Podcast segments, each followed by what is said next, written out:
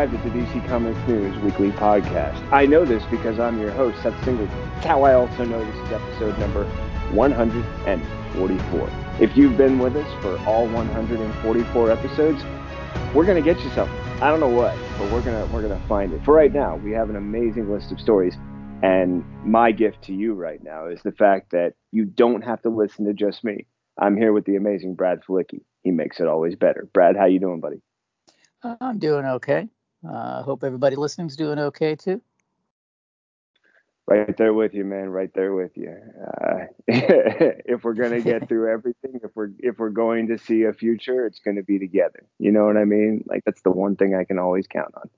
Um, and right now, I think this is one of those times when we, as a community, need to be reminded of our strength, especially when we have an opportunity to uh, to share it with and for others. And I'm saying that because our first story is one that is hard to share, hard to even say, but it was recently announced by George Perez himself on his Facebook page that he has cancer and a short window in which he expects to try and enjoy the parts of his life he most treasures. And uh, man, Brad, I'm just going to give you an opportunity to, to share your thoughts on this announcement and, and how the community has been feeling and responding, and you personally, since we heard about it.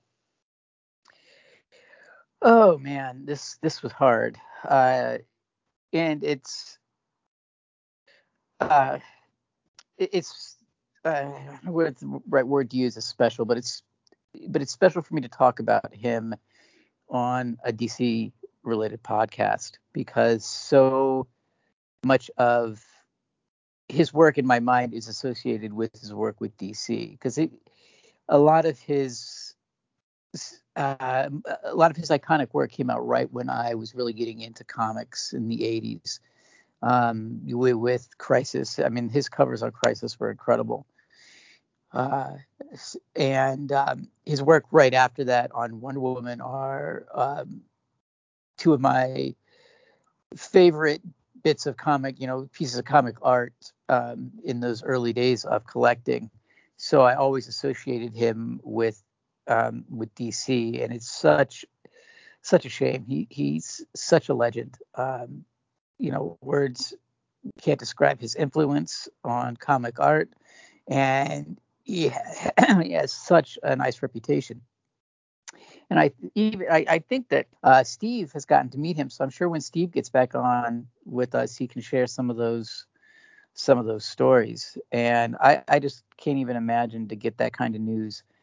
And uh, you know, he's putting up a brave fight. He's deciding not to uh, not to do chemotherapy and uh, and all that. And I, I, you know, I, you know, the essence for hope. And I, I'm just hoping that he he can fight it out and is with us for longer than is expected. You know, I'm I'm saying little prayers. So what about you? Yeah, my my immediate response is just heartfelt gratitude, you know, for the amazing gifts he's given us over the decades. You know, um, it was just this past November one year ago when I lost my dad to prostate cancer, and it was a it was a long, hard road, and we didn't know what sort of time frame. And suddenly, it went from we could have a long time to a very short period of time, and then he, he was he was gone. Um, and time just becomes one of those relative things right now. I I immediately think, you know, and I feel like this is kind of one of those things that I've always been grateful to someone on this podcast to say. And uh, i am happy to say it this time uh, simply because it's the first thing that comes from my mind is to the family, to every member of his family experiencing this news. I am. I'm aware of what it meant to me, and I can only use that as a framework for understanding what you might and are feeling. But I, I do know that right now it, there is a gift of time for every second and every minute and every day um, that can be spent and treasured and gratitude for everyone that has come before this. And if I can offer that in any way, that as a, a small solace, and also just as a an attempt to be grateful and understanding, I would I would just say that to George Perez and his family. Um, and I'm sure I'm echoing the hearts and minds of so many comic fans as you just did, Brad, when you were talking about what he gave to DC with those amazing um, moments in art that are immortalized. I mean, Crisis on Infinite Earths changed things uh, so much for fans, and those covers, those moments, you know, he brought them to life. He made them real. Uh, for me, it was about uh, the Titans, the way he brought you know this wonderful joy to a book about a team of sidekicks to the the things that they faced. Um, I, I to this day Brother Blood is one of the most creepy and horrifying and amazing villains I've ever come across. And I'm waiting for the day I see him represented, not as much as he was in the CW, but as he was in those comic book pages, because it, it was beautifully horrifying. And I'm grateful to him for it. And then later, I was totally sucked into Wonder Woman and the War of the Gods in the early 90s, 91, I think it was, or something. And that was such a wonderful thing to make that connection to him to see his name on on those covers and pages and just kind of get wrapped up in the excitement of it. Um, he gave such an amazing gift, and now that he's, uh, as I understand it completely, or to my best of my understanding, facing stage three pancreatic cancer, the thing that amazes me is that he points to what he can still do, and the fact that he can still sign his name, and that his goal is to have maybe one or maybe a few uh, signings where he gets the chance to see the fans who have cared so much for him and have provided so much support and you know given him that love in his career um, and the opportunity to maybe make the passing a little easier for his family both financially in whatever ways this can. Um, that's there's a magnitude there that I can't even really comprehend. Like, could I be that unselfish? You know, should I be faced with the same experience? Can I be that giving and honest? And I don't know, maybe, but I can aspire to it now. And I'm I'm grateful for George for that, for what he gave us in comics, for what he's continuing to give us now. But that's that's what I'm reminded of right now. That's the thing that's really getting me is the sense that so many choices you might have or want to choose when it comes to how you would spend your last time. And i'm i'm amazed and just humbled by his choice. Yeah that was that was just me talking a lot but well you know i i think that when it comes down to it we could spend a whole podcast just talking about this one story you know so don't feel bad for talking Wow. Thanks, you man. know, I mean, yeah. it's it's uh, um, yeah. I mean, that was hard news. Hard news to hear. Yeah, and I would like to say I'm, you know, I've processed it or I'm processing it, but even as we're talking about it now, I'm I'm moved by the, you know, by the attempt to understand it and the, you know, those those those so human limitations where you're like, yeah, that's all I got. That's the best I can do, and I'm I'm grateful I can uh, attempt it. Yeah. Um, yeah, stay stay with us. We'll we'll do our best to bring you updates uh, as they come for announcements of anything regarding signing, um, anything else that that might be uh, available for us to share regarding this news. And we're always happy to receive your thoughts and comments. We as a community know how much this makes us all feel. And uh, well, we're here because of you, so we're grateful for every chance we can connect and share. And with that, we're going to go ahead and keep moving into the rest of our news because we have plenty, but we wanted to take a moment and give our thoughts and allow you to share with us uh, the news regarding George Perez.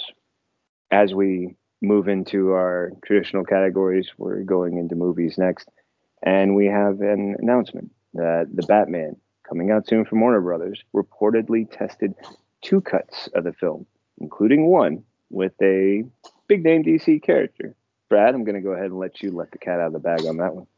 Oh man, I I don't know where to start with this one. Um, I you know the, the rumor is is that uh, Barry Keoghan, I think I might be pronouncing his name right or wrong, I'm not sure, but Barry Keoghan will be playing the Joker in the film.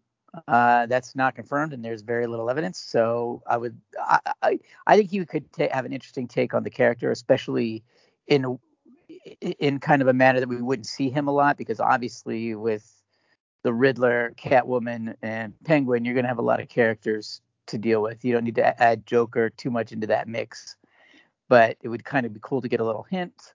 So I would I would like it that happen, and I would like if that would be the the, the cut that Warner Brothers decides to go with. Um, I'd be curious if that is just a rumor. If you know what is this character and who is the actor, and what what is going to be Warner Brothers' justification for which cut to show us the cut with this mystery character and actor possibly the Joker or the one without, because I don't know if I necessarily always trust Warner Brothers to make the right decisions in those thing in, in, in those ways. So uh, fingers crossed that they make the right one in this case. Um, and if if we do not happen to get to see what this character and the actor is, hopefully they'll release it as a bonus feature on the Blu-ray or as a YouTube video or something, so that we at least get to see it. So uh, it definitely picks my interest and you know but it doesn't i'm so excited for this movie the batman at this point that um it, doesn't really change my excitement at all. I just i just bottom line is that i just hope warner brothers makes the right decision in what cut to show. What about you Ah, uh, that's the challenge, right? Can they do right by us? Come on now, Warner Brothers. Come on now you know what we're asking, you know what we're talking about. We've all been paying attention the past year and how certain things have, you know, raised our questions about what you guys are doing and why you're doing it. Yeah, the biggest challenge about this is, you know, is it much ado about nothing? And then there's also the context. Um, you know, I appreciate everything you were just describing there. You know, one, either way, I'm excited for the movie. So this doesn't change that. That that's just the way it is. Um, whether or not I, I get more excited should some part of this be confirmed. I, I, think the interesting part is that the Hollywood Reporter, who is uh, reporting on this and that this article was referencing, is really quick to point out that there's no evidence right now that, uh, yes, I can't pronounce his last name either. Keoghan, Keegan, Kogan. Uh, probably going to be like a Keegan Keoghan thing. Um, and please, if you have comments about that, just tell me, dude, you totally ruined it. And I get it. Or, you know, you said it right the one time. And anyway, uh, I am intrigued by the idea that we do know that he appears to be playing a police officer in the uh. Gotham City Police Department. And that's where I find that you could really get the murkiest out of it. Because even if you leave this cut in with this actor and that um, character, there could be an interesting hint towards the Joker through that character. Right. You know what I mean? I mean, granted, yeah. there's the idea of you know, wow, well, would it be door direct? But maybe, but maybe there's also, I mean, the really interesting quandary of of knowing that one of the biggest problems with Gotham, Gotham Police Department is corruption, and the idea of there being a corrupt officer who also is connected to the Joker in some way, whether a mole or something else. That that you know, there's a lot of potential to go in a lot of different directions. But I love that there's so much interest in the possibility of already after having a movie that we know is supposed to be focused more on the Riddler, eventually having the Joker because you can go in a lot of different directions. One, it's the great way to introduce a new version of the Joker. Two, if you like the joke riddle war, this is a great opportunity to see how that could play into it. There's there's plenty of material to play with, and you know, you know, comic fans, all you have to do is start going through some back issues, man, and you'll suddenly see a connection or how it can work. Mm-hmm. and you're just there like, well, hey, this could. So, I think the the big thing is how much confirmation, you know, we don't have, but how much excitement is generated, especially because you know we're we're also getting confirmed news about other Bat family characters. I'm moving us to our next story because it has been celebrated in the announcement that, uh, well, Brendan Fraser, who we knew would be in the upcoming Batgirl project, has, uh, well, he's been identified as to which character he's going to be playing. Brad, you want to share with the uh, the good folks what we know? Yes, the rumors are confirmed. Uh, he will be playing Firefly. So, uh, you know, welcome. Well, we know, I guess I should say welcome aboard. We knew that he was in the movie and playing the villain, but now we finally get the confirmation that he will be playing Firefly. And uh, this is cool. This is, you know, and I've said this before, but one of the greatest things about the Batman characters is the villains, and there's such a wide variety that you and just even in the recent years on film, we've got to see Joker, uh, Black Mask, on, on television in Gotham, we got to see, and in Batwoman now we're getting to see Poison Ivy and Black Mask again, and uh, and the Batman we're going to be seeing the Riddler and uh, Penguin and now we're going to get to see a live action Firefly. And who doesn't love Brendan Fraser these days? He's got such a, a great reputation for being a, a nice guy. And it's kind of like a Brendan Fraser renaissance that we're experiencing as far as, you know, the, the social media buzz around him and people wanting him to get back. So I think having him connected will uh, kind of up the profile of the movie. and I think it'll uh, maybe get people to tune in who wouldn't normally. And I always would think that if I was an actor, I would love to play villains the most. So hopefully he'll have fun with with uh, with playing a villain. So yeah, I'm glad he's playing Firefly, and um, uh, you know it's it's been really fun to watch this production come together because it has been happening pretty fast. So that's that's kind of cool. I'm looking forward to uh, to more news and maybe more looks of him as Firefly. Uh, what about you? This is a really fun story for a lot of reasons. One, I love the fact that it's um, announced and confirmed through a birthday celebration. they're actually celebrating his birthday on set. And through that process, they're like, oh, yeah, he's Firefly. Guess what? It's his birthday, but it's not, you know, you get a present too. Guess who guess who Brendan? And I love what you were saying about the idea of a renaissance. It's like a renaissance, right? Yeah, um, yeah there you go. I uh, I remember when uh, Matthew McConaughey was getting a, a lot of uh, recognition for. Um, uh, it was a movie where I can't think of the name of the title. It's got a very fun title to it, but in which he really stretched himself as an actor. And afterwards, there was reference to other projects he was working around at the same time. And I remember it was Christopher Nolan who worked on on uh, Interstellar and said, "Yeah, I'm actually not a big believer in the uh, McConaughey Renaissance." And I was like, "Oh, I was not familiar with that term, but now with Renaissance, it seems kind of fun." Yeah, man, it, what what a nice guy. What what an unbelievable job he's done. You know, on television playing Robot Man or the more often, you know, doing the voice work that goes with that. While we also have the other actor portraying uh, the actual physical representation of Robot Man, but also, you know, he's really sort of been dabbling his fingers in a lot of different projects right now. And I agree, it's it's clearly, you know, a uh, a restart and a relaunch and a fun way to see him kind of everywhere. I love the idea of him playing Firefly, no matter which version of the character we end up getting. I feel that he can bring that that emotional weight that we need from a great villain like Firefly, someone who is so conflicted, someone who is driven by that conflict as well as desire and and all the problems it creates.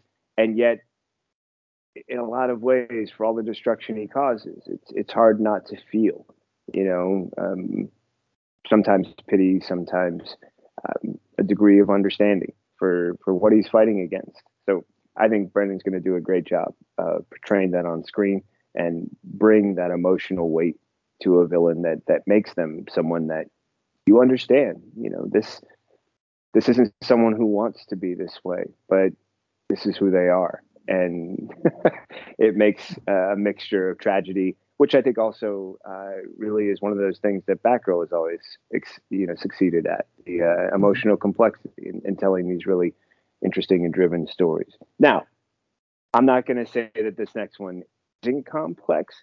I'm sure it will be actually, but just shifting gears. Um, we have some news coming out about uh, Black Adam, and I think Dwayne Johnson could probably teach a master class on promotion because the man knows how to get people interested in what he's doing. And we have another new look, some photos, and wow, even the possibility of Black Adam versus Superman. Dwayne Johnson seems to think all of these things are, are happening. So, Brett, what did you think about the photos and you know what what Mr. Johnson has to say about Black Adam versus Supes? Well, I would say cool your jets. We need to figure out what's happening with Henry Cavill first. So, I love you, Dwayne, but just just take a breath. um, but the the photos are really cool. I'm looking at the total film cover. Um, you, you know, the the Rock has such an interesting look. You always know it's the Rock. It's not going to be anybody else. But what's interesting to me about this is I don't feel like I'm looking at the Rock. I feel like I'm looking at Black Adam. So I, I really think he's got good control of the character and how he's going to play it, and he's got a definite firm sense of who the character is, or you wouldn't have that kind of confident look in his face that is, is telling me I'm not looking at The Rock, I'm looking at Black Adam, and that is very intriguing. And um, yeah, I, I, just love how much he loves this character and how much he's into doing this. He's like a kid in a candy store, and it's it's it's been uh, you know a lot of uh, a lot of fun to to watch. And um, you know, total film has uh, they always do such great cover stories and they always break these photos first it seems. I really wish that uh, it was easier to get my hands on in america since it's a british magazine. But um, you know these pictures behind the scenes uh, it looks like there's one of maybe the rock looking at some dailies or some shots on on a big ipad. Um, he's got the cloak on, so it's uh, you know it again they're just like these little teaser images that are getting people really excited. Um, and back to the Superman thing. Um, I like that he's teasing it, but I I think that that might be uh, a little ways away. But you never know. You never know. Um, if this movie blows up and when the rock's involved, you're always guaranteed a possible blockbuster, if not guaranteed a blockbuster. So maybe that will get more people interested in the idea of having Superman fight Black Adam. So uh, so we'll see. Uh, what about you?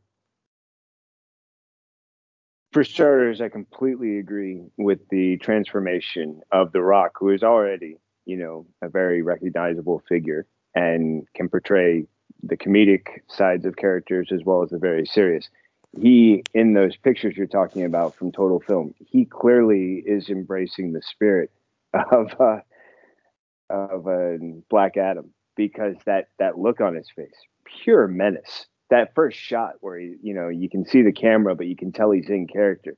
Just there's a severity there that is identified and recognizable in Black Adam that I feel is being reflected in that performance by Dwayne Johnson. It's just really powerful.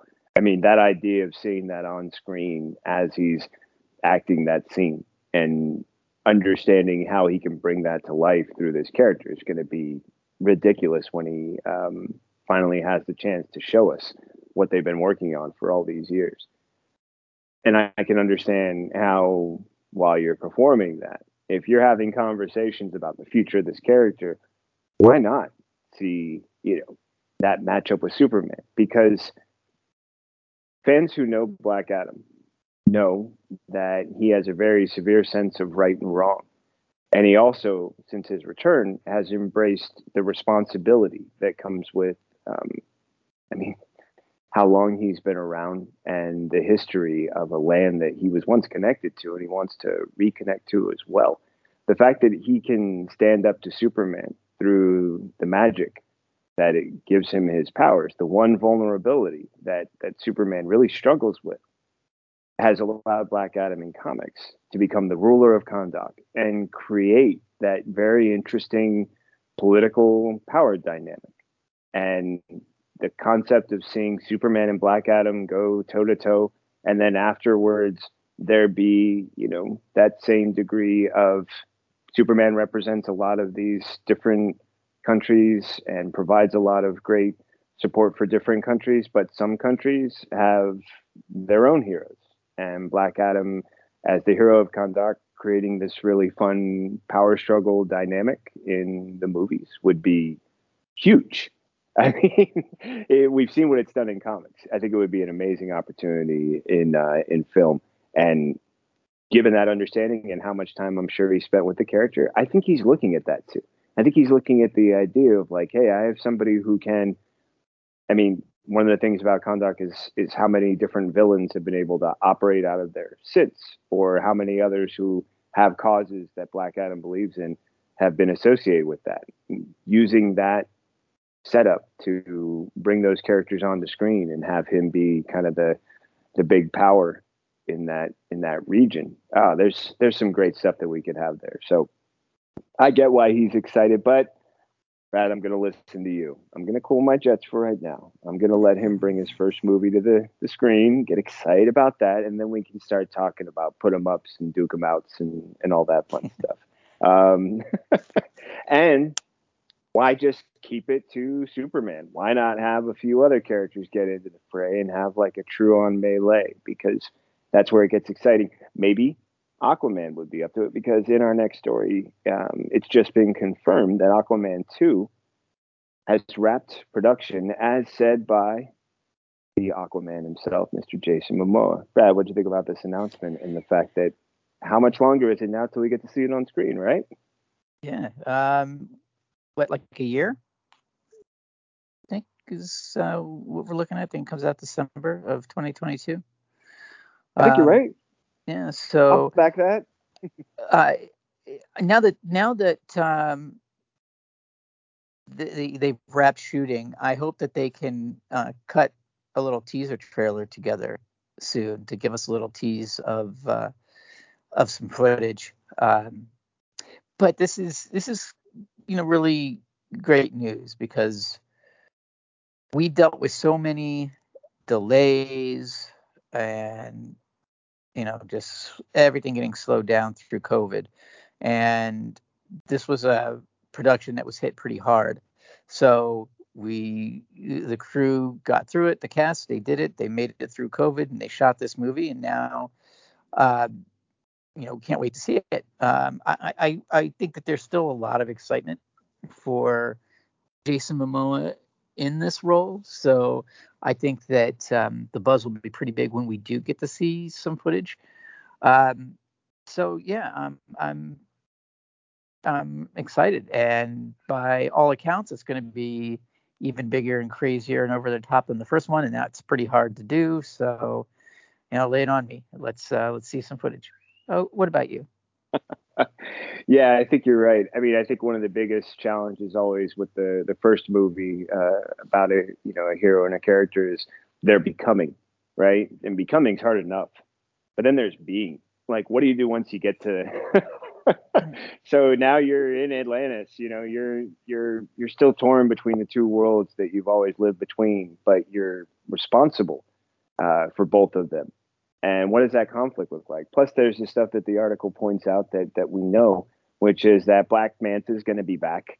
Um, King Orm is rarely, or former King Orm is rarely out of the picture.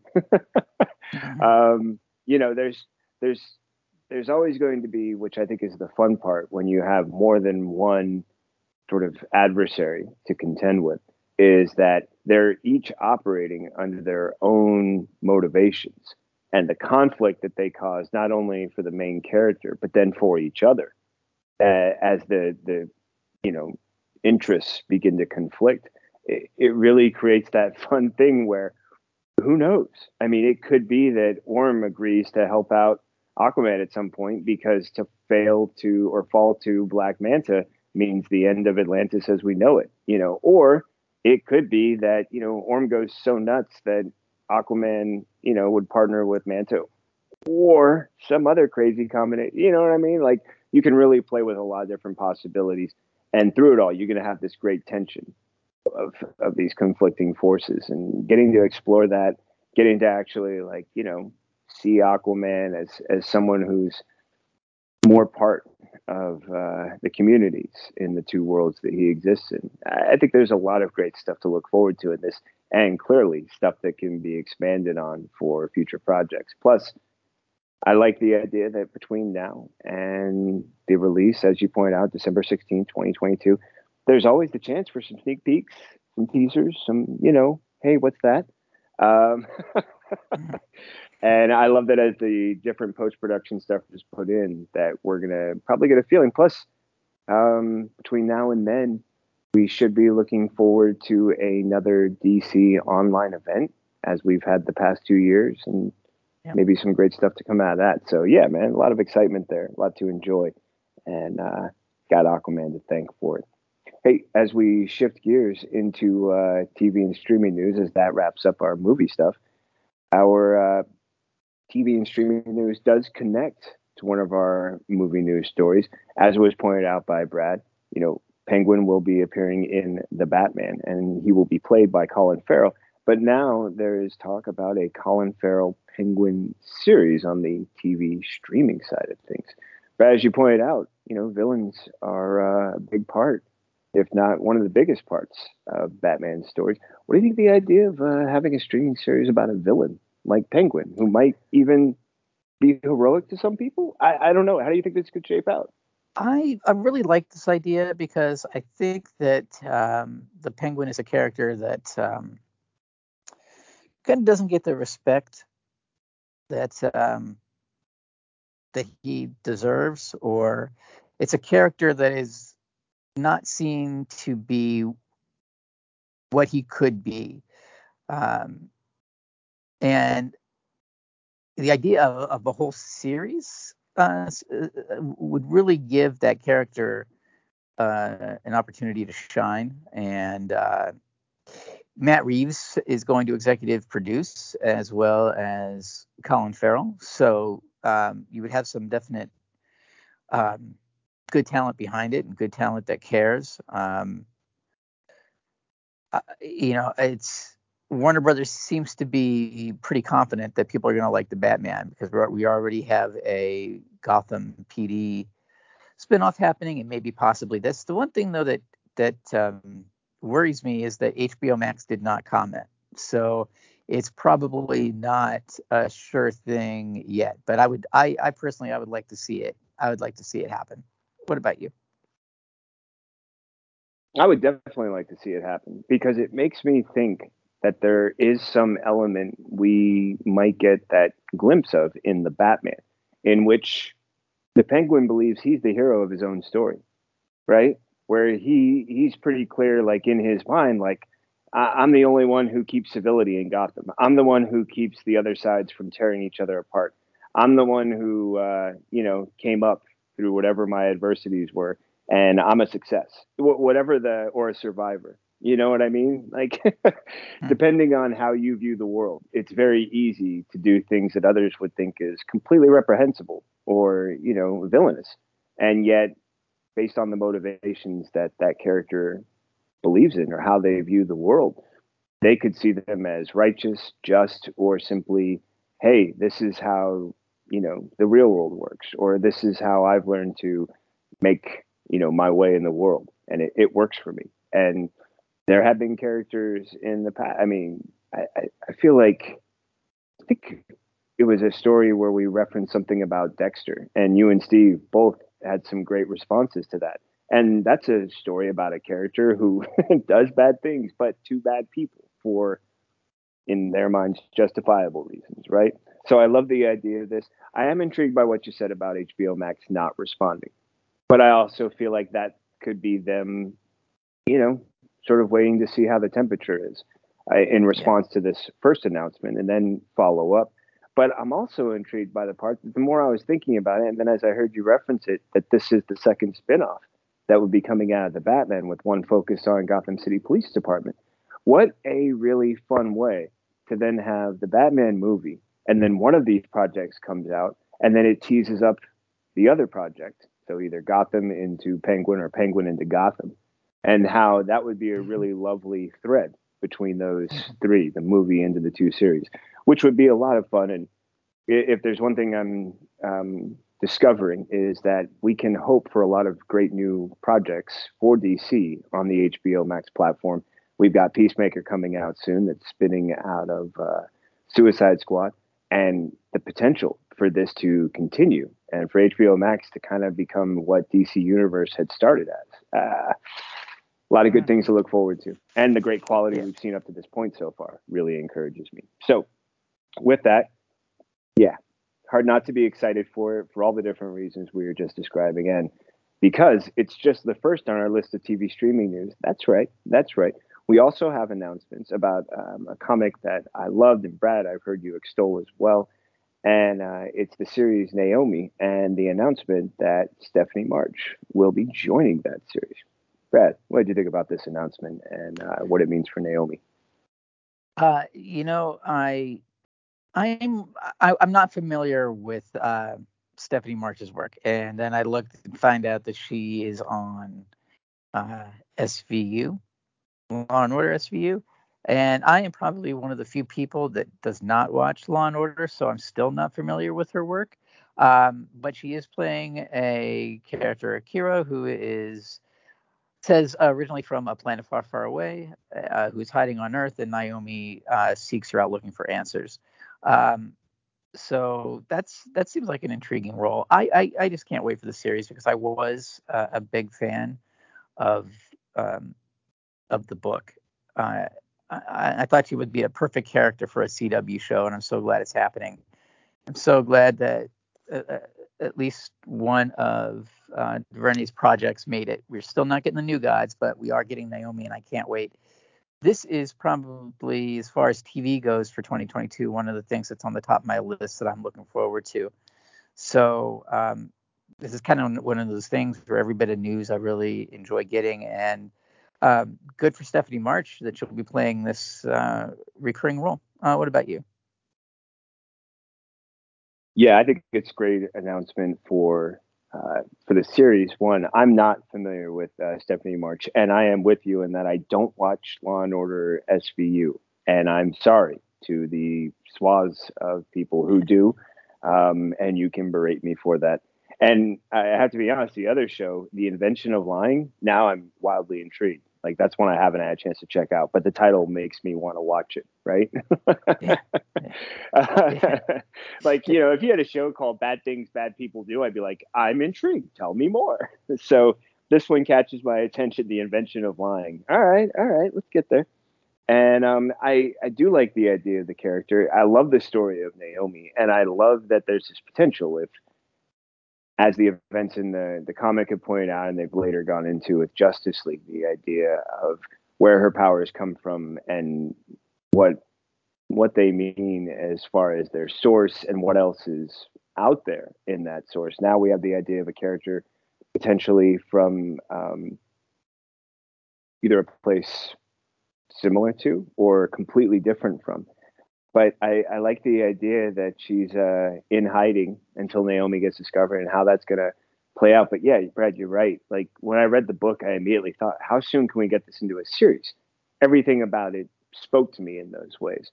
And I recently, maybe a couple weeks back, I, I saw that they had a, you know, the hardcover edition. Had to grab it. Like, okay, I have melted. I'm getting this collection too because it's gorgeous and it's yet another way I can read it without ripping up the individual issues accidentally, which is always the great fear.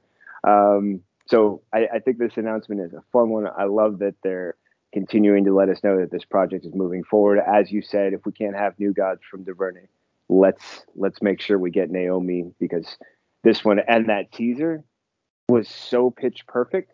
Everything about it completely worked for me. Yeah. That I, I was already like, okay, how how much sooner? And an announcement like this tells me just a little bit closer. What's that old song? Every day it's getting closer, coming fast. Yep.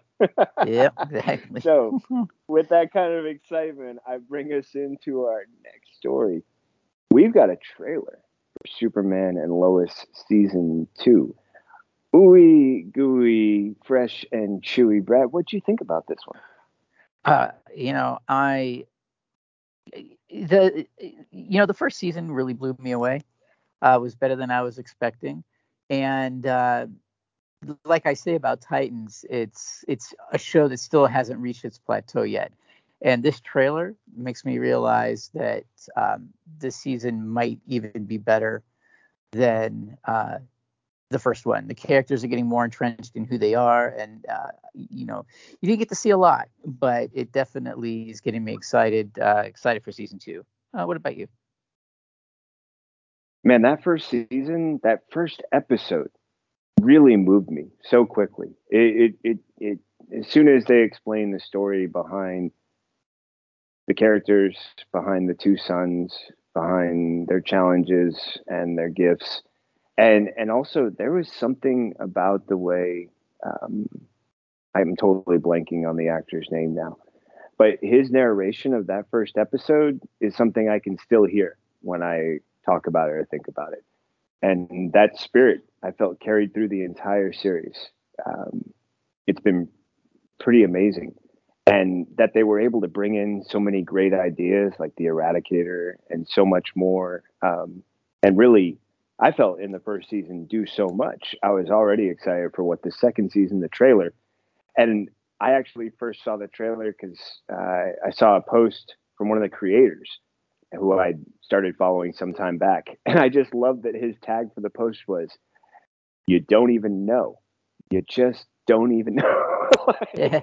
right. Get ready, and I love that enthusiasm from a creator and storyteller. You know, when someone's like, you know how good it is? I wrote it and I'm that excited about. It. Okay, like I love that kind of enthusiasm. So I'm I'm really excited for it. I feel that it's going to do a lot of great things, and and I love that it, it for me it pulls at the heartstrings in all the best ways for the reasons I want it to.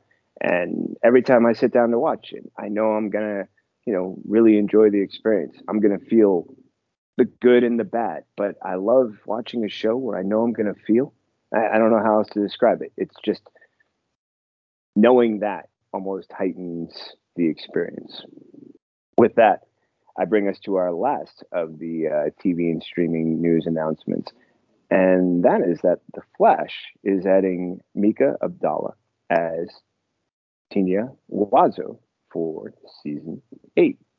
I don't know if I pronounced any of those names right, but I did. So, Brad, other than my pronunciation. what do you think about this news? uh, yeah, it's it's it's uh, kind of cool that we're going to be getting uh, another member of the Legion of Superheroes.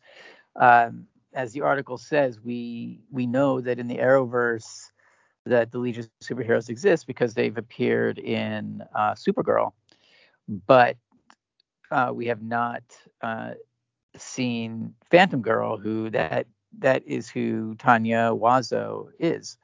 So uh, that's interesting. And her power is she can kind of phase through objects.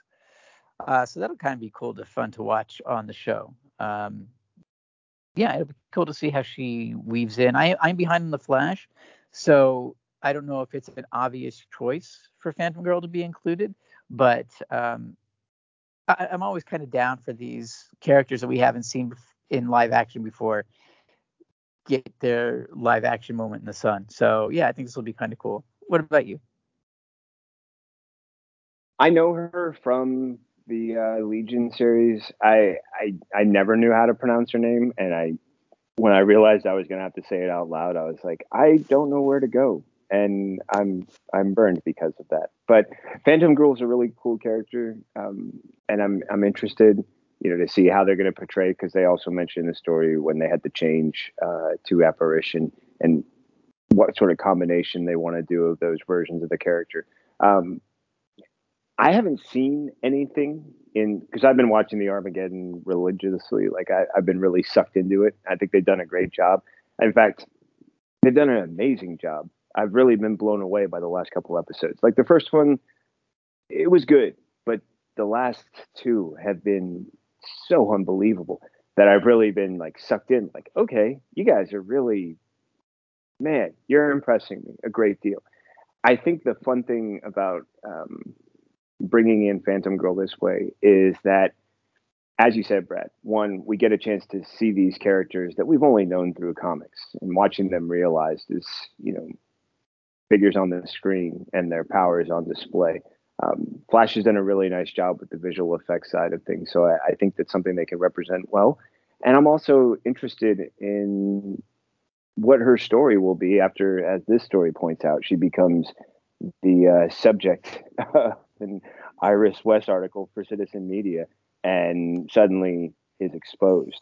Um, I also like the idea that this is a character who, you know, popped up in the Legion, which takes place how far in the future. So, what's the story about her being here in the present and also what this version means in comparison to the stories that she appeared in, in the comics. So I, I, think it's always fun when they sort of take what we know and then they're like, yeah, we're just doing this.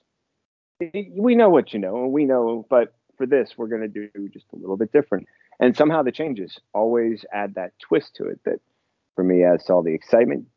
Just like we've got a little more excitement coming your way after this quick ad break. And then we'll be back. We've got some comic book news, we've got some other news. You're going to want to stick around.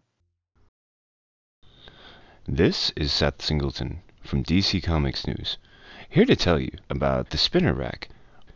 Each and every week, DC Comics publishes so many great books, it can be hard to decide where to invest your time and money. And that's where the Spinner Rack comes in. The Spinner Rack is my honest attempt to rate, review, score the top five books from DC Comics each and every week. How can you listen? It's easy.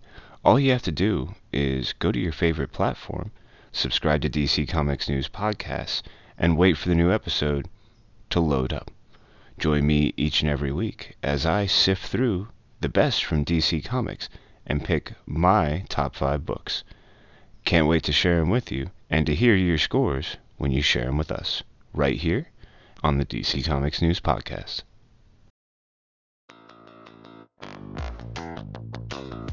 Hello, listeners. This is Tony Farina from DC Comics News and an occasional guest on Comics in Motion. I'm pleased to announce a new show called Indie Comics Spotlight.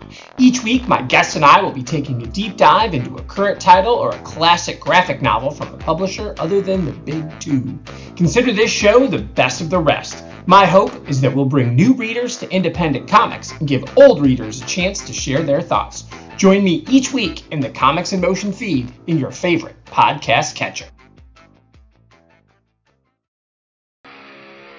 First, there was the DC Comics News podcast. Then came the Spinner Rack. And now, the third show brought to you by the guys that brought you all that other stuff I just mentioned. I am the Night a story about the stories, a show celebrating Batman, the animated series, week by week, episode by episode. Just when you thought it was safe to put on a pair of headphones, I am the Night. Why, hello there. I'm Seth Singleton, and I'm here to tell you about Mad Pup, a Harley Quinn cast. Harley Quinn? Harley Quinn? What have we learned from this crazy show? Making bat shark repellent relevant since 1966. Oh, look, Ogre. And we've gone completely off the rails. I hear the bat signal. Shut up and battle me, Nards. I definitely do not f bats. In need of an adult-sized nemesis. Humans make good fertilizer. You can't f with Lois Lane. For f***'s sake. I'm a damn good cop. A Lot of lasers. Hmm educational, and informative. The DC Comics News Podcast Network presents Mad Love, the Harley Quinn cast. Back to you, Seth. So, tell us your thoughts. We'd love to hear from everyone out there. Or not. That's really up to all of you. F***ers. Picture this someone who knows nothing about comics. Someone who knows comics from movies, TV, and video games. A complete ultra comics nerd.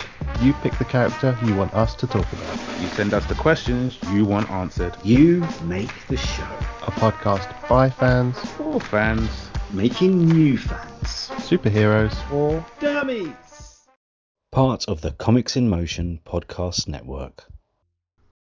As promised, the ad break is over. We are back. You're listening to DC Comics News Weekly Podcast. I'm your host, Seth Singleton. I'm, with the amazing Brad Felicki. And to kick off our comic book news section, now that movies, TV, and streaming are out of the way, we have a Tom Taylor exclusive from DC. Um, Brad, what'd you think about this exclusive DC deal he just inked? Oh man, uh, this is great. Being a DC fan because I, I love his writing, and uh, I, I think everybody on the podcast does. I think we we've all talked about how much we love his work. So I love the fact that he's um, going to be exclusively for DC. Uh, so my question is, can he just write every book? Um, I know that we'll be talking about Joshua Williams here in a little bit, uh, or Williamson, and uh, he's kind of writing, you know, DC's universe is his toy box right now. But um, there's no reason why it can't be Tom Taylor's too. I mean, his work is, uh, you know, incredible. Um, uh, so yeah, I mean, welcome aboard. Stay a while. You know, I, I hope they they can give him some cool Black Label series to write, um, and just kind of let him go wild and say what character did you always dream about writing about or writing for, and just let him go at it. I, would- love to see that. So, uh, yeah, this is this is this is great news for DC because he's such a talented writer. Uh, who is at the top of his game right now. So yeah, I, I, I think this is great. What about you? Oh yeah. I mean, for starters, he blew us away and, you know, just amazed everybody with his Injustice series and everything since then. You know, deceased. Um, God, that Nightwing series he's doing is just ridiculous. Like, yeah, how do yeah, you not? And uh, our staff really loves it. Uh, you know, Yeah. according to you know, if you look at our Slack channel, yeah, I mean that that's getting a lot of love at the DC Comics News team. without sure. question. Yeah. You can add me on that list, man. I mean, he the, the first story totally sucked me in, and everyone since then is really he's really enjoying what he's doing. And then I think one of the things that really registered too was not only his storytelling for Superman, Son of Kal El, but how he introduced some um, plot points, developments for the character, uh, addressing uh, Jonathan Kent's sexuality, and when put up on a national stage where he's constantly being interviewed from with you know everybody from CNN to you know every major news source out there his responses have just been so sincere so genuine it it it's really resonated with who he is as the creator behind these characters and as the storyteller who, who just doesn't stop i mean dark knights of steel now i mean the guy is is really doing a lot. As you pointed out, Williamson definitely has been um, having his fun in a lot of different corners of the play box. But um, I, I think I think this is a place where Tom Taylor is also carving out a really impressive, you know, section for himself too. And Brad, until DC says that they have valid reasons for why he can't, I, I think it's quite possible he could write just about everything that's going on. Or maybe they can divvy it up between him, Williamson, and a few others and just sort of be like, yeah, we're just going to do this for a while. Okay? Everybody okay? Okay. Thanks. Um, with that, I can only imagine what that exclusive contract can invite him to maybe even explore more, you know, maybe take greater Right. risks, maybe. Yeah, Right? because yeah, sorry to interrupt, but I, I'm thinking now. Sure.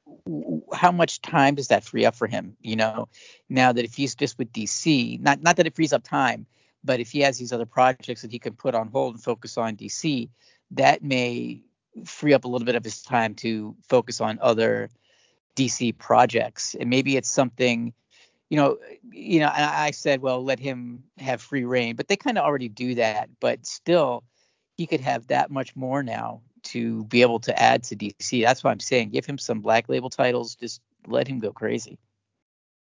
Agreed, agreed. Because you know, one thing, if you haven't, you know, followed Tom Taylor's work or maybe only know of him through what he's done for DC, the guy's been everywhere. He's been at Marvel. He's got stuff at Dark Horse. Boom. You know, you're you're just trying to tell all the stories you can in all the places where it's possible until something like this comes along. Now that he's got this exclusive, sure he can do other projects at some point later on with those studios, but for right now, he can put his full attention into what he can do at DC. And I imagine that there are characters on his, you know, on his list where he's like, so I'd love to talk about some stuff with you guys. And I'm pretty sure that as fans of this story so far and as fans of the possibilities he wants to explore, what he's going to do with other characters that we know and love is only going to expand our excitement for the announcement of whatever project he's behind. So I really think this just means that Brad is going to get the chance to say it's a great time to be a DC Comics fan a lot more often, and we're going to say it in association to Tom Taylor projects. Sound about right, Brad? Am I am I doing Yeah. pretty good there? yeah. Just when I Now, started uh, th- telling myself that I'm going to not buy every single DC book, then this gets announced. So now I just don't know. I'm still Yeah, going to be stuck dude. buying most DC most DC books. The dangerous thing is you tried to think that, and DC heard your thoughts, and they were like, Yeah, "Oh yeah, right. oh yeah, okay, Brad, go ahead and say no. Here, we're gonna put some stuff. You you say no, big guy. And I'm there right there with you, going, "Hey man, it's okay if we show some weakness on this. We can give in. We can." Um, because I'm right there with you when it comes to DC stuff. Uh, I'm weak. There's so many times where afterwards I'm like, you know, I didn't mean to spend an extra 50 bucks this trip, and I did. And I'm not saying it's not going to happen the next time. So, with all of yeah, that, that week of annuals killed me. Ooh, You know, ooh. there's I mean, so many come on, man, annuals two weeks ago. yeah, yeah. Future State was one of those things where it was like, oh, oh, oh, someone's going to get mad at me. I don't know if it's someone I'm with or credit cards or someone's going to get mad, dude. Someone's going to get mad at what I'm doing. now, one thing that I don't think anyone is uh, going to get mad about is the upcoming Swamp Thing in Green Hell. It's, uh, well, let's just say uh, it's an it's an interesting story where we bring back Alec Holland. We've we've had a really fun you know storyline with Ram V telling of another Avatar of the Green, but Alec Holland is back for this one, and we've even got a little bit of a chance to take a peek at a nine-page preview and all the glory within. Brad, what would you think about this and the the snippet we got to peek at? Uh, you know, I, I think I, I love having uh, Alec Holland back. I, I think that that's great, and I like the idea of a post-apocalyptic story that takes place in, in mountaintops in a flooded Earth. Um, but what stuck out with what stuck out to me with this story is the art we got to see. Uh, it felt very inspired by Steve Dillon, and that just made me feel all nostalgic. And I don't know if you got that, but there's something that really reminded me of Steve Dillon in this art, and I just I love it. I I can't wait for this book. Um, I I love I love Jeff Lemire's writing, and uh, he and he describes Jeff Lemire describes Doug, uh, and I'm probably to pronounce his name wrong, Mac as one of the greatest artists in modern DC history. But um, I, yeah, I'm just loving this art because it reminds me so much of Steve Dillon and is make me feel very nostalgic. Uh, what about you? Yeah, there's plenty of reasons to get excited for this story. I mean, for starters, uh, you know, when it comes to Jeff Lemire, like, how do you not feel confident with everything that guy puts his hands on Mm-hmm. and just sort of, you know, makes magic? He's like, oh, look, I'll make this magical. And you go, oh, look what you did, you blessed, blessed person.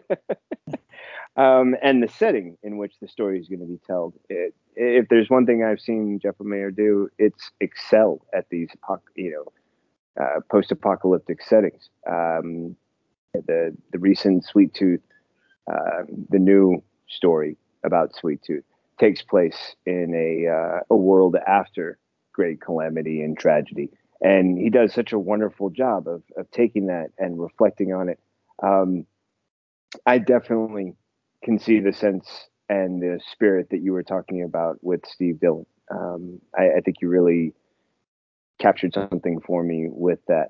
I'm having trouble getting that page to load because for some reason right now, as I'm looking at the story, um, only sections of it are loading in. So there was points I wanted to come back and reference, and I'm like, really? Right now the images mm-hmm. aren't loading for me? Right now? Sounds. Okay.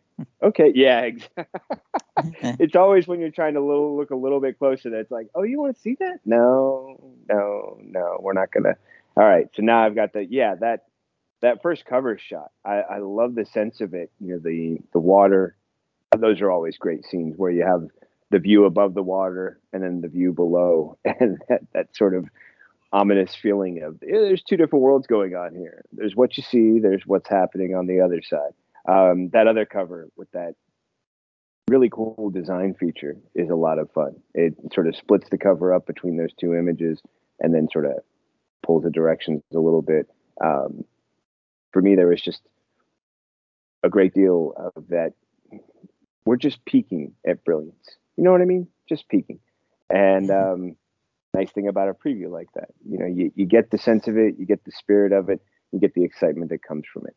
And I think uh, I think the fun thing too is that we're now in a place where it doesn't just have to be a story about one of the swamp things. We've got another one, and maybe we've got room for others in the future. I, I definitely know if they're going to be stories like this, uh, there's a lot of reasons to be excited for it. The, the, imagery itself is just haunting as I'm able to finally flip through the pictures and, and remember some things that I wanted to.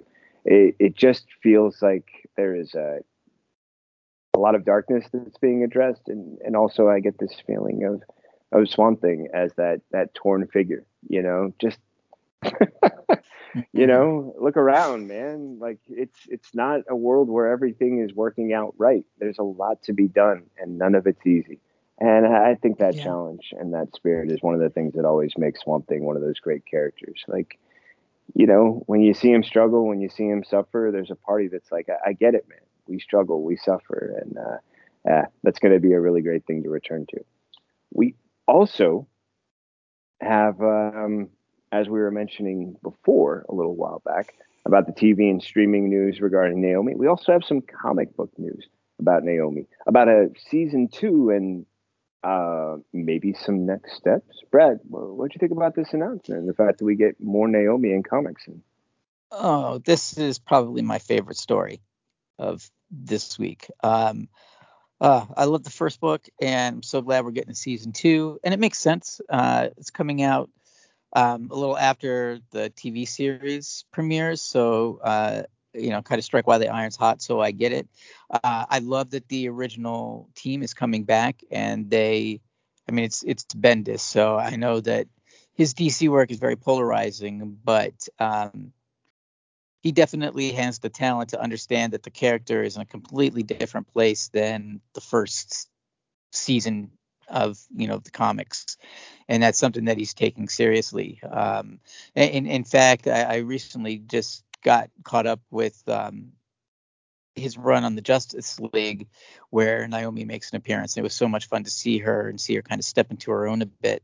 So that's going to be fun to watch them explore that in the second season. So um, if uh, the Naomi TV show is one of my big TV shows to look out for in 2022, I think this is one of the comics that's going to be um, one of my most anticipated of 2022. So yeah, I I, I can't wait. Uh, what about you? I definitely can't wait. Um, season one was amazing, and yes, there are things about Bendis that I complain about too. And there's also things that he does really well. And I feel like with Naomi, he really understood how to do all the things well that so many of us enjoy when he does them well. And for that reason, it, it was one of those moments where it's like, you know what, man? I can forgive you a lot of the other stuff because you did this. You did this right here. And you did it so well that you might annoy me in other stories and other, like, there was a mix with his Justice League. There were parts that I liked. Naomi was the part that I liked probably the most, but there were other parts where I was like, okay, I don't know how I feel about you in Ensemble, and I felt the same way with his Legion. But but with Naomi, with with just this one character and a few supporting characters, I feel like he really did a great job. Kind of felt the same way when he was doing stuff like Jessica Jones. Like you, you Yeah. understand, you know, with a singular character, he really seems to have a grasp of that dynamic with the supporting characters. With the ensemble, I, I don't get that same sense. I feel Yeah, I, I think that Naomi was definitely far and away his best DC book that he's done Definitely. since he Yeah. uh, went to DC a few years ago after he, you know after he got out of the hospital. Yeah, and you know maybe something changed, right? Like you know, Yeah. who knows what life experiences can do to change how you perceive the world or the stories you want to tell in it or the things you want to do. But what he can potentially do with season two, and if he can, you know, carry on that same spirit of season one, I agree, Brad. This is going to be one of the best parts. Uh, it's time to call my comic book shop. It's time to go ahead and find out a few things, and um, maybe make an investment in a couple variants because there Hmm. will be variants. I know this. I just come on, man. Not our first rodeo. We know how this works. All right, keeping things in the comic book story world because we've still got a lot of excitement to share with you. We have an announcement of ooh, the Shadow Wars, Batman, Robin, Deathstroke. Intrigued? Well, keep listening. Brad, what can you tell us about this and what you like and are excited about? Just when I was catching my breath from Fear State. Now we got another big Batman crossover that's going to have great ramifications across the DC universe. So here we go again. Um, I do think though that this is um, it's going to be kind of cool to see the story coming together because I think it's been what Joshua Williamson has been building up in these other series. Because now he's writing Batman, he's writing Deathstroke, he's writing Robin. So I think we're going to see all those threads come together, and that's going to be kind of cool to see. So I think that um, you know this will definitely be worth uh, worth checking out. And the idea of Batman and Robin having to come to Deathstroke's aid and work with Deathstroke to protect him from Talia al Ghul, uh, very intriguing story. So yeah, this could be uh, this could be cool. I think this is something that's going to be um, uh, on a lot of people's uh, pull lists. Uh, what about you? Well, definitely, especially with a teaser that suggests that he commits a unthinkable act that not only gets uh, Batman and Robin on his trail, but also Talia al Ghul and the League of Shadows. So go ahead and just think about what he could do to uh, make one of them angry, or make the uh, League of Shadows angry, and go from there. Because I, I think that one of the things that also catches me is the idea of the ramifications they describe this series having. And if there's one thing we've seen, it's how far at times DC has been willing to go. I mean, uh, if you told me that what happened to Alfred would have happened, I would have said, "Yeah, you're not going to do that. You're not going to do that." And then it happened. Um, so, what unexpected or surprising turn of events we could experience? And then, what a great crossover, as you mentioned, Brad. I mean, he's already on Deathstroke. He's already doing Robin. We know he's about to take over Batman. Um, and if you're a writer and you get the chance to play in all of those worlds and bring them all together, I mean that that's a rare opportunity. I, I would imagine you'd want to tell a great story that covers everything. So I'm looking forward to how much he can do, how much we're going to get to enjoy, and just how chaotic this is going to be. What I'm not excited for is the sort of uh, anger I'm going to receive from my wallet and maybe other people who depend on the content of it. Because Yeah. yeah, just when again, I thought right? I was getting the money back in my pocket, right? You know, just when I thought I was out. Uh, um, with that, we have one final uh, comic book story to uh, bring this way for you, and it's that the um, Batgirl's writers have been teasing a new Barbara Gordon villain. What do you think about this announcement, Brad? Uh, yeah, I, I'm really intrigued, even more than the idea of the villain, how how serious they're taking uh, the Barbara Gordon character and her disability, and they're they're really taking that seriously. Um, and it, it, in so many ways, I think Barbara Gordon was a more powerful character as Oracle. Uh, I, think she is more interesting as Oracle uh, in the wheelchair and facing all those challenges than she was as as Batgirl.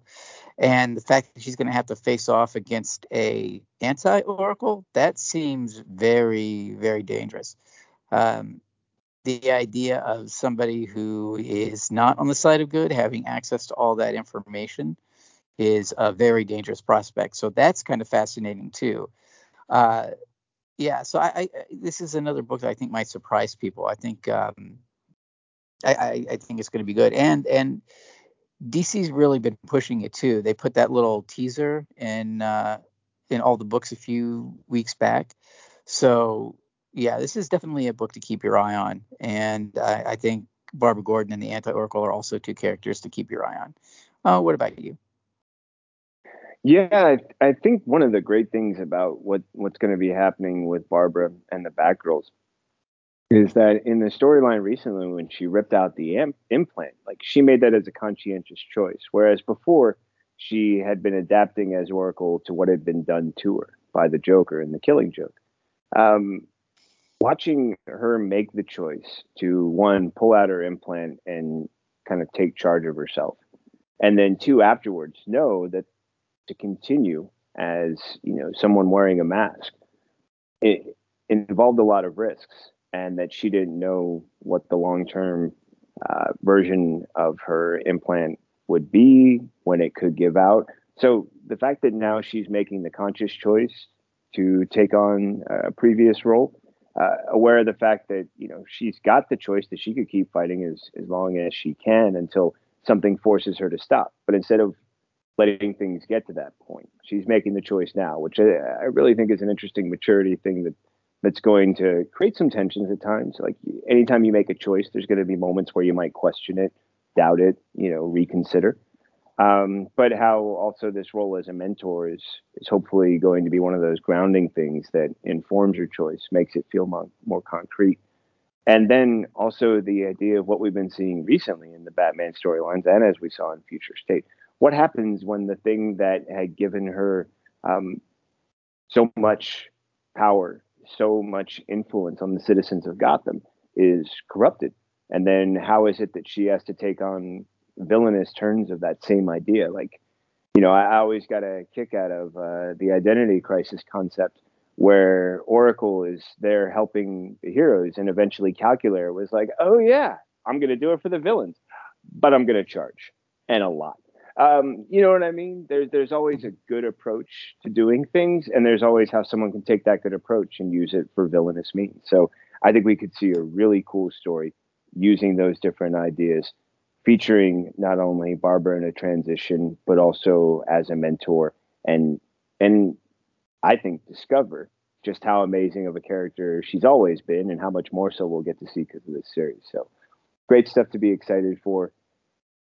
And just because we're moving out of the comic book news section doesn't mean we don't still have great stories for you to get excited for. In fact, we've got an announcement about a Batman the Animated Series audio drama podcast. Say that six times fast, but not right now because Brad's going to talk. Brad, what do you think about this, friend? This is pretty huge news because the Batman animated series was so beloved that there are so many fans out there right now that got into Batman because of the animated series. Its influence cannot be overstated. Uh, and the fact that they're getting the cast back to do this, uh, yeah, man, people are gonna should flock to this. Um, this this is is great news. Uh, it's going to be a lot of fun, and man, I can't wait to hear Steve's take on this because Steve, we all know how much of a fan Steve is of the Batman, Batman in general, and the animated series, and a fan of audio drama. So he must be loving, loving this. This is right up Steve's alley. So I can't wait to hear what uh, what he has to say. Um, but yeah, I think this is really cool. Um, Kevin Conroy's coming back, John Glover. I mean, it's yeah, this is this is going to be huge. Uh, what about you?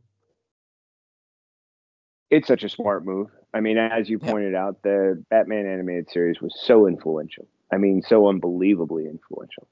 And yeah, I can only imagine now Steve is like, I'm going to need to do another podcast because I've got one going for Batman the Animated Series. Now I got to do one for the Animated Series podcast.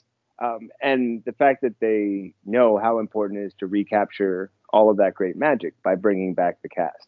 And I think it's a really smart move. And I also think it's another way to tell new stories, original stories, uh, continue the legacy and you know the love affair that so many fans have had with Batman the animated series and that version of Batman Batman's mythos, but also simply because you know there's opportunities within audio drama where you don't have to worry about the visualization because you have the best theater in the world. You have the listener's imagination and possibilities you can explore with that. I mean, you know what I mean? Like when you're trying to do a visual project, you always got to think about budget. How do you create something on the screen that's been read? Well, guess what? Audio, you just got to make sure it sounds good. Then uh, you let the imagination take over. So I think there's a lot of fun and freedom involved with this.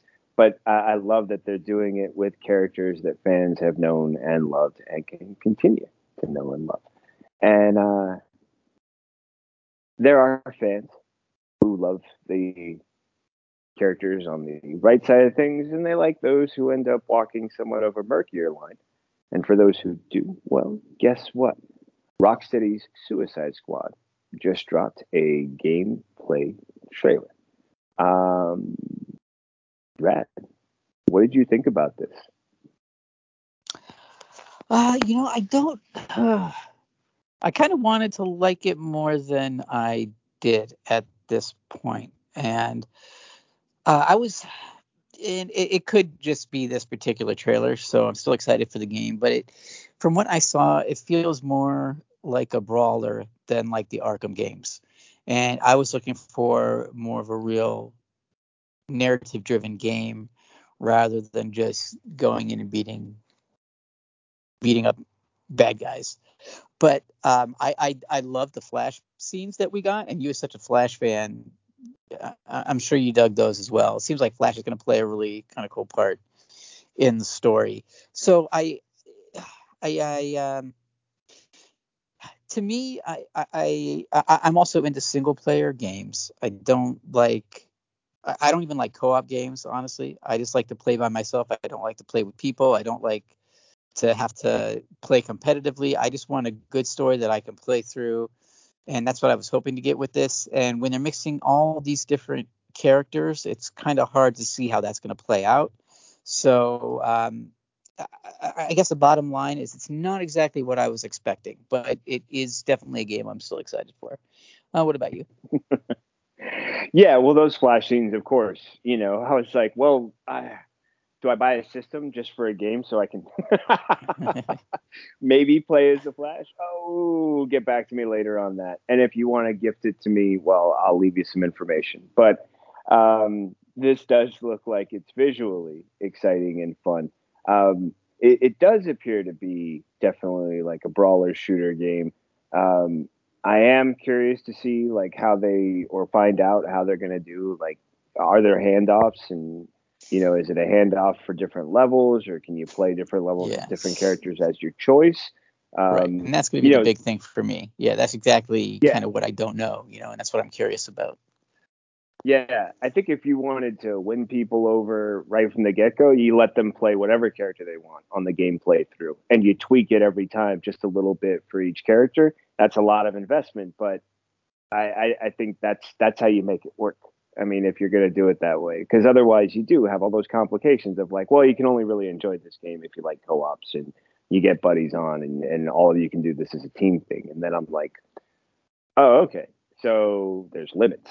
You know what I mean? You can't just plug in, play, and enjoy. And and I think if it's a game that appeals to everybody, it gives you your options, lets you play the game the way you want to, and you have the freedom of your choice, not kind of being dictated. This is how you can play the game. so yeah, man, I'm with you. Like if they can change that up, I, I think they have a really um, a winning opportunity. But I did think it was a fun looking trailer. I love the comedic moments from the Flash because you know when you're moving that fast, why not have a little bit of fun, throw some chuckles? Mm-hmm. It can make for a uh, good time. Now, an announcement that has less to do with chuckles and I feel is going to have a lot more to do with majesty is uh, there's a Wonder Woman game on the way from Monolith.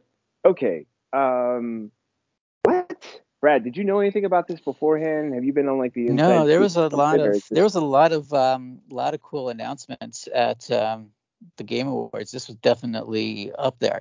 Uh, man, uh, so Monolith is a great studio. They they're the ones who created Middle Earth, Shadows of Mordor, and Shadow of War.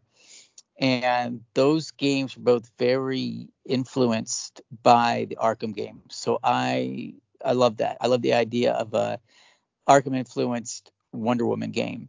And in those games, what made them stand out in those um, Mordor games is the fact that they have what was the Nemesis system, where you would fight enemies and then you would fight them later and they would kind of evolve in levels as you did. So you would meet them later in the game and they'd be stronger and harder to fight. And it says that the Wonder Woman game is going to use that same system. So, oh man, this is probably my second favorite story of the week. I'm so looking forward to this.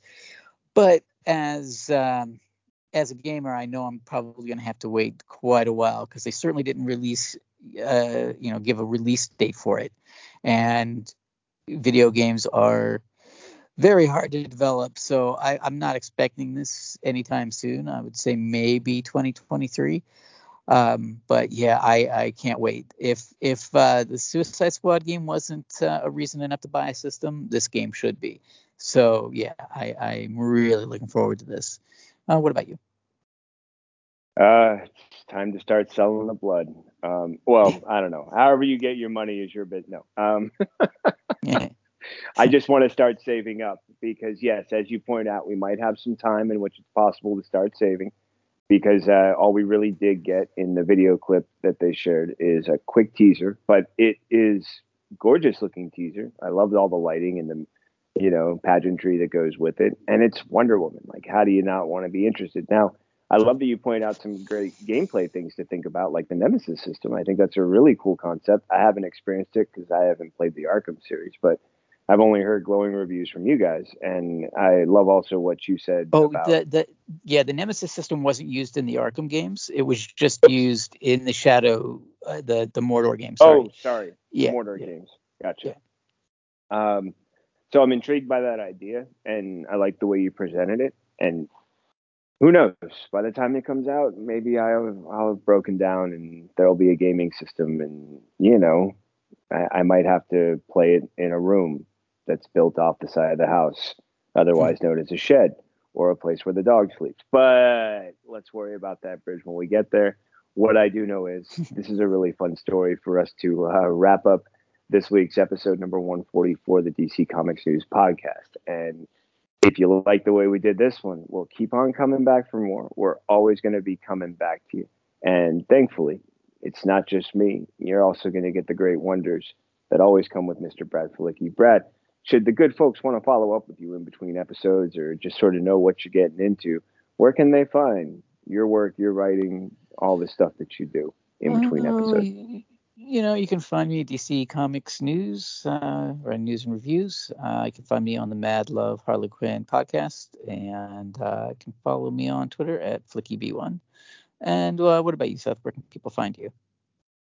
Yeah, you can find me back here on the weekly podcast. I, I come on as often as possible. There's nothing better than getting all the best news stories and talking about them with uh, fellow fans like you and uh, Steve and Kelly and Kendra and Josh the whole gang we got them, even Damien on occasion. And um, otherwise, you can catch me hosting uh, DC Comics News Spinner Rack, writing reviews for DC Comics News, and popping in on other podcasts like Mad Love. And, uh, you know, hopefully one day getting the chance to be a guest on Flicky Fashion. It's coming your way soon, Mr. Brad Filicky. Just let you know, it's, it's in store. Just hang out. It's coming. It's coming. It's coming. Um, Other than that, you know, just type my name into a search engine. You'll find me out there. Pick your favorite platform, say hey. And when it comes to the weekly podcast, whatever platform, oh, my dog's really excited. I think she really likes it when I say podcast. Uh, whatever platform you're listening to the weekly podcast on, hit subscribe and then tell a friend to check out their favorite one. We're on all the big ones from iTunes to Spotify and all those fun ones. And you can also find us on a lot of the smaller ones. And, you know, we're just here to bring you the best. We also want to let you know we're on all your favorite social media platforms Instagram, uh, Twitter, Facebook, Tumblr, and more. All you need is the at symbol in DC Comics News, capital D, capital C, capital C, O M I C S, capital N, E W S. Send us a message, let us know what you're thinking. We'd love to hear it. And as we always like to say at the end of each and every one of these episodes, always read more comics. Comics. yeah, look at that. Boom. All right, Josh, go ahead and hit that theme music. We're out of here.